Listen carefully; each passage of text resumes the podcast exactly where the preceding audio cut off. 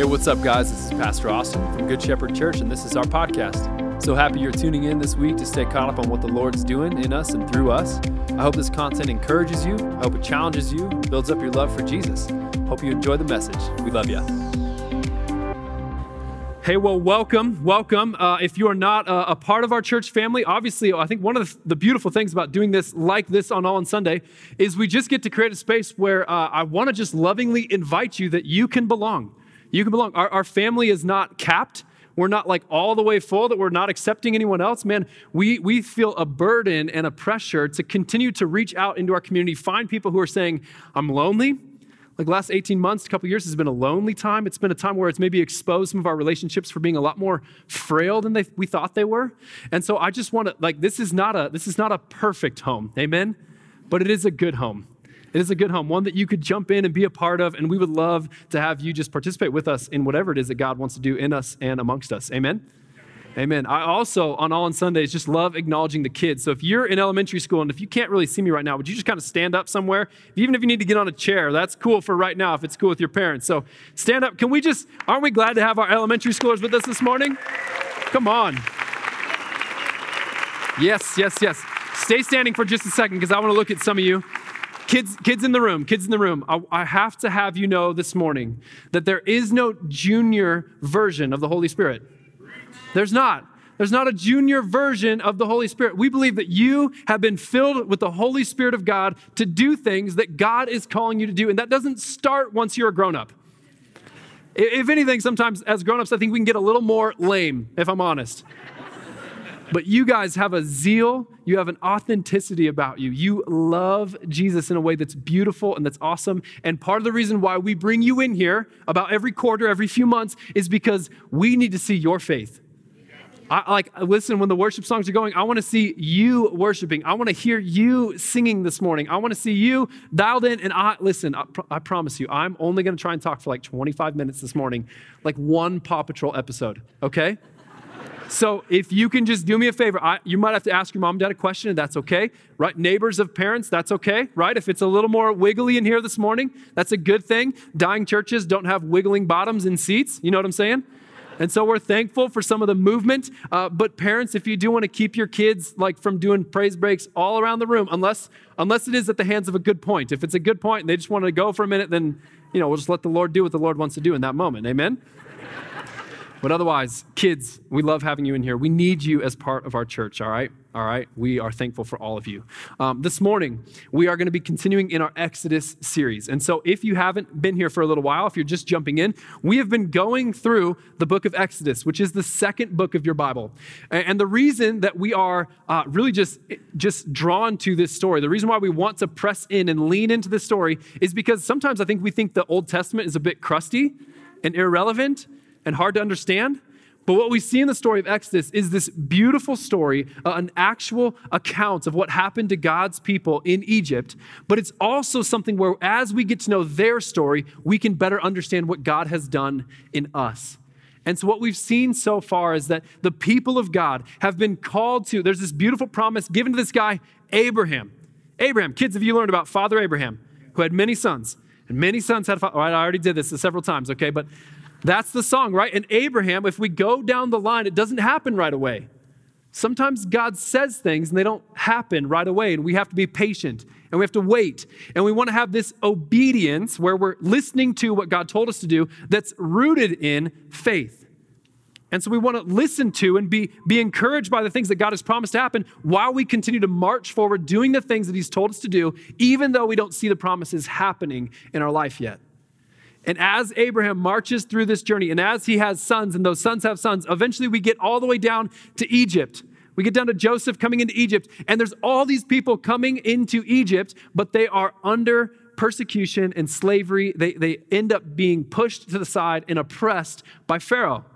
Pharaoh's this guy who he doesn't have this relationship with the Lord. And, and through that, he starts doing these really unspeakably bad things uh, to the babies and to the Hebrew people. And he starts really just imposing all this violence, all these really scary things. But God is still working his plan, even when there are scary things happening in the world. He still is moving. He's still doing it. Out of that, he draws out this person, this man, a Hebrew boy named Moses. Moses gets this kind of complex as he's growing up in the Pharaoh's household, and he starts to almost think that he is God. And he starts to kind of take matters into his own hands. And He starts to get mad about the things that he's seeing happening in the world. And as Moses reacts, he actually kills somebody. He kills a man and he buries him in the sand. And that just drives a wedge between even him and his own people. And so now he's he can't go back to the Egyptian palace because he's he's guilty of this crime. He can't belong with his own people because they think that he's trying to be the judge of the world, and so he flees. And sometimes when we encounter problems in our life, our temptation is to run and to try and hide from God. And Moses flees to this place called Midian, where, where God beautifully, even though he's run away, even though he's made mistakes, God still has this beautiful plan for his life and begins to call him to himself. And last week, we looked at this amazing story where Moses encounters the Lord in a burning bush that's burning and it's not being consumed. Like it's on fire and it isn't, and, and, Moses is drawn in, and we learned some amazing things about God, and we heard some incredible promises reiterated by God as he spoke to Moses from the burning bush. God said in, in chapter 3, verse 7, that he heard their cry. He heard their cry. He also said that he has come to deliver. He has come to deliver. Imagine, kids, this is what this would feel like, okay? Uh, how many y'all play, play sports at recess? Can I see some hands? Are we still playing sports at recess these days? Good Lord, I hope so. You know what I'm saying? We're playing sports at recess. And imagine, imagine on your team one day, Tom Brady, as you're playing football, says, Listen, I promise to help you overcome the fifth grade boys, even though they are torturing you on the football field every day. Can you tell me what that would feel like, right? If Tom Brady rolled up and he all of a sudden is like, I'm on your team, let's go. Man, you'd have this like the wind would be behind your back. You'd like, I could do anything that God told me to do. I have like, listen, I have Tom Brady right here. Well, okay, I know. Listen, we don't like Tom Brady that much, right? Okay. It's Colorado. So just insert your favorite athlete here. Insert your favorite athlete here. Um, but God God promises, just like Katie talked about last week, the, the omniscient, omnipresent, transcendent, but immanent, so far above yet so close. This God is speaking and he's saying, I have heard your cry. I've heard the cry of my people and I have come to deliver them. And then he makes the most glorious promise that we could ever hear, and that he promises to be with them. He says, And I will be with you. Can I tell you today, God has promised to be with you. That even if you walk through the valley of the shadow of death, it says in Psalm 23, his rod and his staff will bring comfort, comfort to you, and he promises to be with you. His presence is what we need above all other things going on in our life. More than, more than good grades at school, more than a, a job that gives us a good income, more than the relationship that we've just been so desiring to have. What we need above all else is Him. We need Him. We need God. And so then we get to Exodus chapter 5, where God has, God has spoken to Moses, and he's given us, he's given Moses these incredible signs, right? He says, throw your staff on the ground. And Moses takes his wooden staff, he throws it on the ground, it turns into a snake. And as Moses grabs the end of the snake's tail, it turns back into a staff. And God says, Take these signs to the people of Israel so that they will know that I am with you. And he gives these awesome signs of his power. He says, Put your hand in your cloak. And he brings his hand back out, and it has leprosy on it, this contagious, terrible disease. But as he then puts it back in, he brings it back out. God has healed him. And like Katie showed us last week, God is showing that he is God over all gods. He is God over all of your health and all of your vitality. And then he says, and if that doesn't work, then, then take some water out of the Nile, throw it on dry ground, and it'll become blood. And so now we have these powerful signs that God is, in fact, God. And if He promises to be with us, that should bolster and strengthen our confidence, shouldn't it? And we read right leading into chapter 5 that as the Hebrew nation, as the Israelites heard that God was with them, and as they saw these signs, what they, their response was worship. It's really the only right response that we can possibly have. That as we begin to get our mind around who this God is and his plan for our life, the only correct response that we have in return is worship. Lord, here I am, send me, right? Not Moses' response from last week. Uh, here I am, Lord, please send somebody else. but we say, no, here I am, send me. It's this act of worship. Then we get into chapter five, and here's what happens. Uh, it really feels like at this point in the story that God lets the whole nation of Israel down. Have you ever had one of those moments where it just felt like, if you could be really honest in church today, where it just felt like, God, you really let me down there. I was waiting for you to show up. I, I was begging for you to, to do something in this situation. Uh, where were you when my marriage was falling apart? Where were you uh, when that kid at school kept coming at me? Where were you, God, when whatever it was? And God didn't show up right away. See, because what happens in Exodus chapter 5 is, is Israel has all this momentum and they're all excited and they go, oh my gosh, this God is on our side.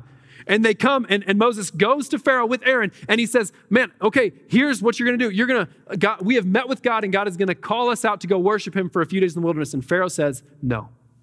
He says, In fact, uh, you have time to worship? You have time to, you, you can just ask for some vacation time right now? You think you can just ask me for vacation time? Well, guess what? I'm gonna make life way harder.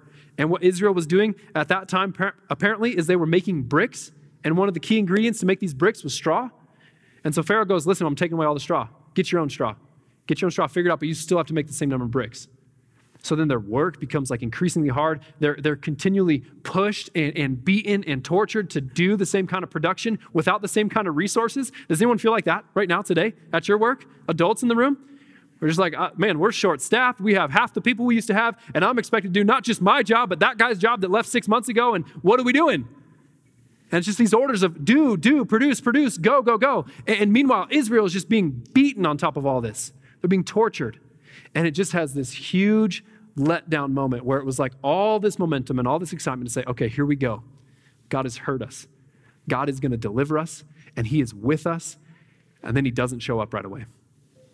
And I think there's a lot of us in the room who've probably felt that way.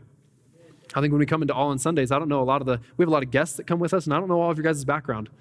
But even for some of us who, who are here week in and week out, we have moments in our faith where it feels like God failed us, don't we? And the reaction that we have, we get to see really the reaction that we have and the reaction that Israel has are really quite the same. The first thing that we do is we, we blame life. We blame life. When God lets us down, we start to blame life. Uh, let me put it a different way. We whine. We start to whine and we start to complain. Really, uh, kids in the room, let me just ask you an honest question, KK. Uh, when we're in church, we want to be as honest as we can. Have your parents ever asked you to do something and you've whined about it? Just raise your hand if that's you. Just raise your hand. Now, hold on, hold it up for a second because adults in the room, if you've ever been asked to do something and maybe you whined about it a little bit, would you just raise your hands too? Never. Okay, so now look, kids, look around. There's two kinds of people there's people with their hands up, and then there's liars, okay? All of us at some points or another have complained. Gosh, and hasn't it been so easy to whine and to complain in the world we're living in right now? And in verse 5, uh, in chapter 5, 15, we read this that the foreman of the people of Israel, so the foreman who's kind of running these jobs of the people of Israel, came and cried to Pharaoh. Why do you treat your servants like this? Why do you treat them like this? And they start complaining. They start making this big deal. And, and their response is, in a lot of ways, it's our response. Where we, where we go and we go, okay, ah, if it just wasn't, like if I just didn't have to work so much, then, then this would be a little better. We, we blame the circumstances in our life trying to grasp at something that we can actually control when that's really just this frivolous effort. Like you can't control what's happening. You can't, you can't control all the circumstances around you, but what you can control is your response to them. And so our tendency is to blame life, but what we have to do is we got to go, okay, what could I do instead? What could I do instead? I, I, can control how I react and how I respond. And when we start to feel ourselves blaming life or starting to feel ourselves complain and whine, that should cause us to go somewhere else in our mind. But the second thing that we do is we oftentimes will get to the spot where we start to blame others. Chapter 5, verse 20 and 21. Um, they met Moses and Aaron. This is the, the people of God, the people of Israel. They met, they met Moses and Aaron, who were waiting for them as they came out from Pharaoh. So you got to kind of picture the scene here. Moses and Aaron went in to talk with Pharaoh. They come out, and all the people of God are just sitting there waiting to talk with them. How many of y'all know when, some, when you get home at night and you're past your curfew and someone's waiting to talk to you, it isn't usually good news? You know? Okay, I see some honest high schoolers in the room nodding their heads sheepishly right now. That's good. That's good. Um, as they came out from Pharaoh and they said to them, The Lord look on you, Moses and Aaron. The Lord look on you and judge, because you have made us stink in the sight of Pharaoh and his servants, and you have put a sword in their hand to kill us. Isn't it interesting? Was it Moses' idea to do this? No, it was not. It was God's idea first. Then God showed up in power. And what started to happen was um, it's okay, listen, I see you all leaving. They're, they're just going to get ready for baptisms, okay? I see like this look of grave concern, like, why is everybody leaving right now? It's because we're, we're baptizing like eight or nine people today. Isn't that going to be awesome? Yeah, awesome, awesome. So, um, I, it's just so funny when, like, my perspective up here, nobody get, looks at me for a second, you know, and I'm just like, I'm like, hello, my eyes are up here, you know what I mean? Um, so, our response a lot of times, even though, even though in this moment Moses and Aaron came back, showed these mighty, powerful signs of God, and, and all, of, all of Israel's response was to worship God. So, in a moment, they had all this faith where they were excited to see something happen. But when push came to shove, then all the complaining started to come back to Moses and Aaron. All of a sudden, it was their fault. You ever felt like this before? Or maybe you had you had some people on your side, you had some people that were with you, and all of a sudden you're like, "Okay, we're going to do this," and they're like, "Yeah, yeah, yeah, we're with you." And then it gets hard, and then they break. Then all of a sudden now they're saying, "Well, this was a stupid idea. It was your idea all along."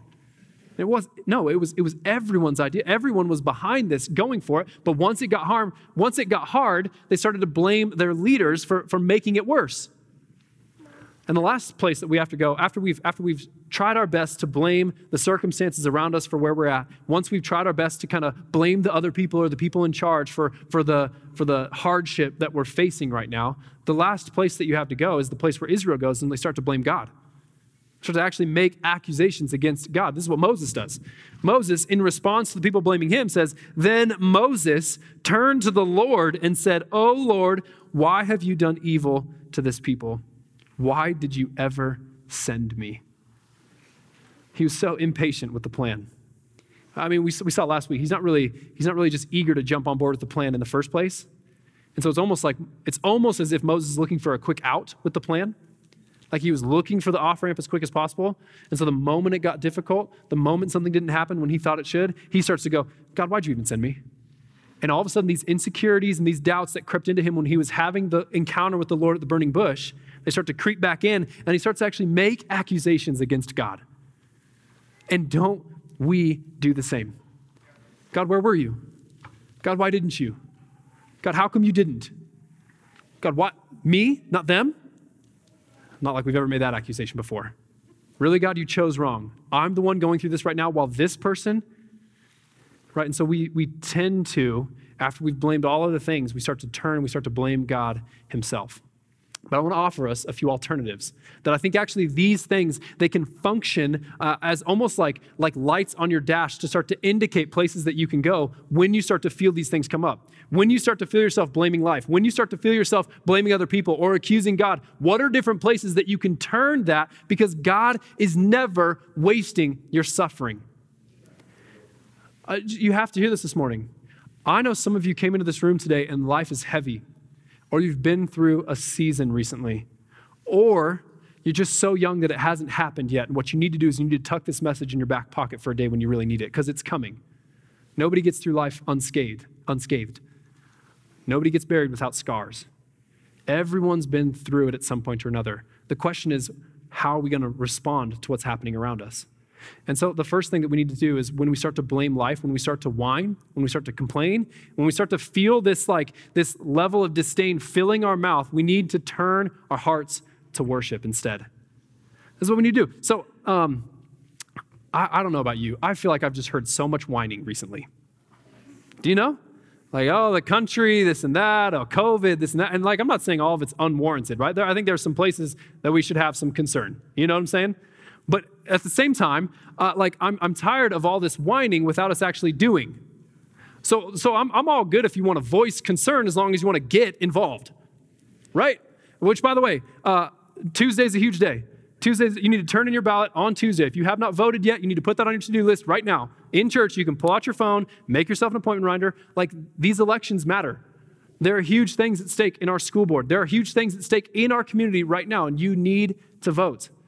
It, it, is, it is something, it's a privilege that has been fought for for you. So vote. So vote. Don't just complain, get involved. Don't just, don't just be, we've said this all the time, don't just be pro life in the way that you vote on, on Tuesday, but actually be pro life in the way that you live. Be for the single mom in your neighborhood. Show up and care about the, about, the, about the dad who doesn't know how to care for his kids this week right? Show, be present, show up, be pro life, do things. Don't just whine, get involved. And when you start to feel whining creeping into your heart, because we all get there at times, the response that we need to redirect our brain to is worship. Philippians 2, uh, I'm sorry, Philippians 3, 12 through 14. Paul is saying, not that I have already obtained this. What's this? Not that I've already obtained this thing. What he's talking about, I haven't already obtained this upward call in Christ. I haven't, I haven't received yet this resurrection, beautiful, immaculate body that God is calling me into.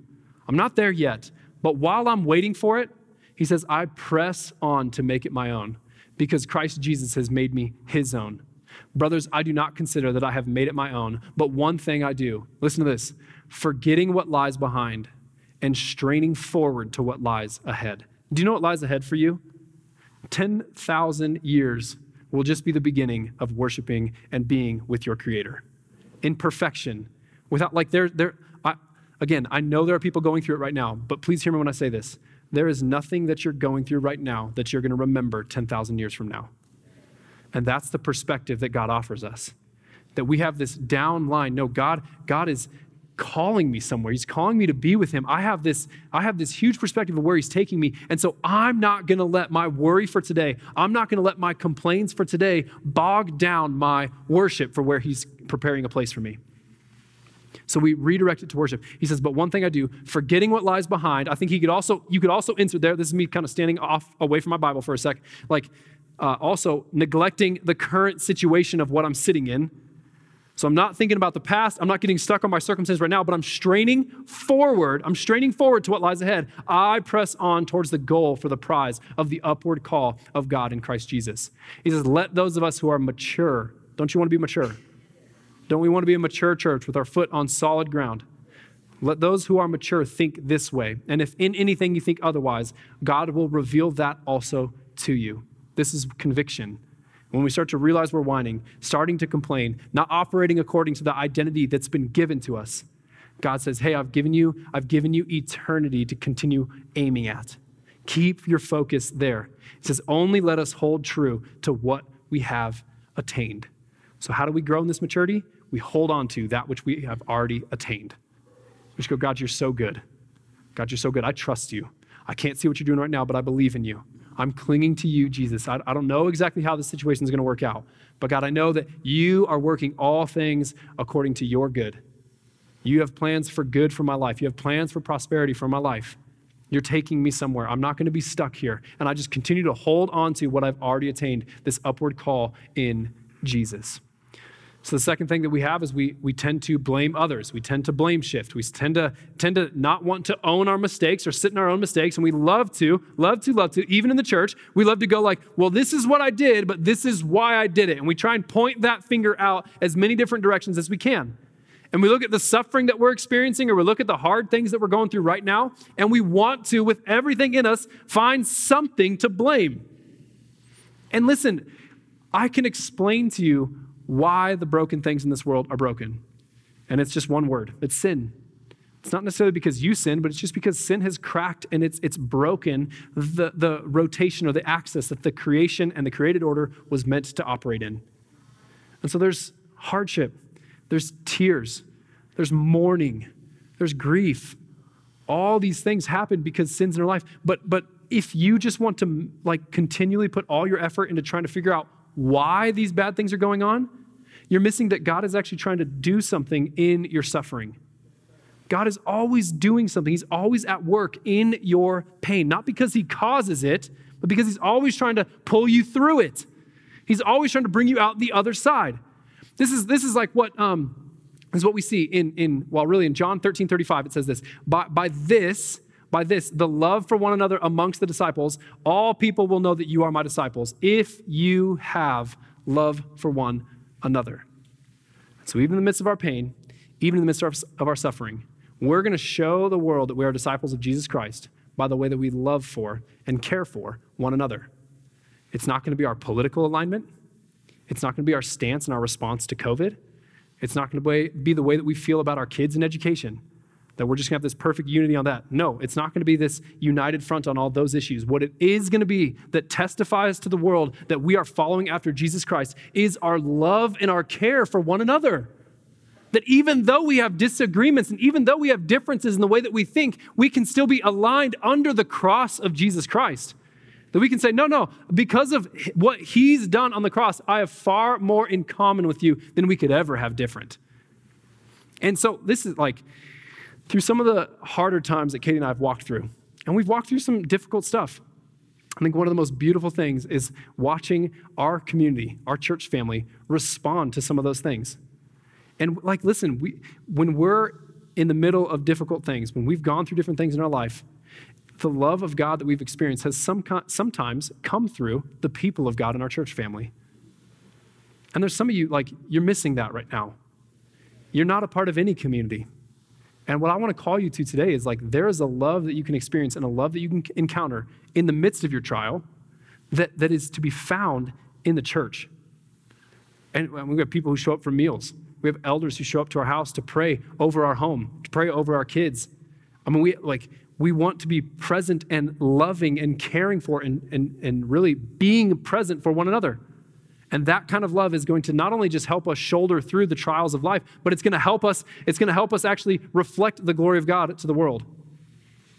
The last place that we go, the last place that we go, and then we'll, uh, we'll shut this down. The band, if you guys want to come back up, um, you can make your way back up. But the last thing that we tend to do is we tend to, um, we tend to blame God when things aren't going our way.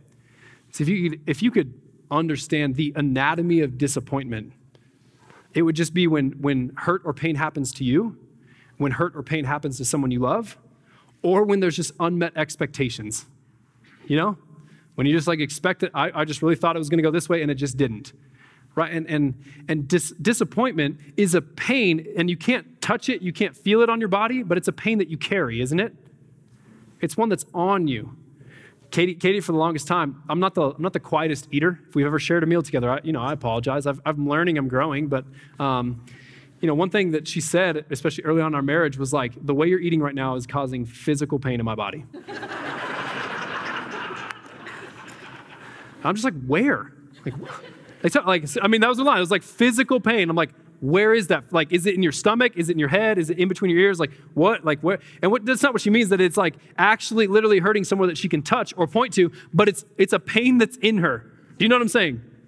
Disappointment, unmet expectations. When you see loved ones going through hell, when you are going through hell, it's this pain that you can't necessarily say, well, my, it hurts right here ish. No, it's a pain that's on you. You feel it. And our response all too often is to go, God, I'm putting you on trial. Why did you do this to me? And it's just the wrong response. Please hear me. Like if you have frustrations, if you have lament in your heart, if you are if you are mad at God about the way things are going in your life, you can take that to him. You can take that to him, you can lay it before his feet, and at the end of the day, he is still King of Kings and he is still Lord of Lords. And he still has a perspective of time and your life that you can't ever have. And yet, we still have pain and we still have suffering. And the people of God, the people of Israel in this story, they are, they are facing steep persecution. They are being beaten constantly. And some of you feel like that right now. You're going, God, where are you? And here's my couple encouragements for you. The first is that the presence of God is particularly near when you're in your moments of deepest pain. And I don't know, I don't know exactly if that's an encouragement to you, but I just know when Katie and I have walked through some of the stuff that we've walked through, whether it's people we love that were close to us or people, things that we've just encountered together, there's almost this sense, and for some of you who have been through some tragedy in your life, you almost look back on that time and you miss it because you go, man, the presence of God was so real in that time. And the way that I experienced his voice, the way that I experienced his encouragement, the way that I just felt like I was just so locked in and dialed in on Him. It was beautiful. And so, listen to me. Look up. If you're going through it right now, look up. He is with you. He promises to be near to those who are brokenhearted. He is available to those who are, who are, who are meek and who are weak and who are tired and who are weary. He wants to lift up your weary face and call you into another day. Keep on going, keep on pressing on. The other thing that we have to acknowledge with our hurting and with our pain is that God is not wasting it. I said that earlier. James 1, uh, 2 through 4. You got to love the way James just lays it on you thick. He says, Count it all joy, my brothers, when you meet trials in, of various kinds. Any of you just like rolling in that right now? Like you just experienced something hard at work and you're just like, yeah, booyah. You know what I mean? You're like, let's go, another hard day. yeah, somehow this is James' perspective. James is like, consider it pure joy when you encounter all sorts of different kinds of trials. Why? Because you have to have this perspective. For you know that the testing of your faith produces steadfastness. And let the steadfastness have its full effect, that you may be perfect and complete, lacking in nothing. You want your faith? Listen, we're such a we're such a country and a community here in Western evangelical world where we where we want courage, but we never want to face fear. We want perseverance, but we don't ever want to be faced with situations where we have to be patient. We want resolve, but we don't want to be tested. I want a faith that's been refined by the fire. That I know that when the trials come and when the winds may blow, even though things might shake and beat down on my house, I'm standing on solid rock. And this is the invitation of Jesus because every other person in this world is going to encounter similar trials to you and me.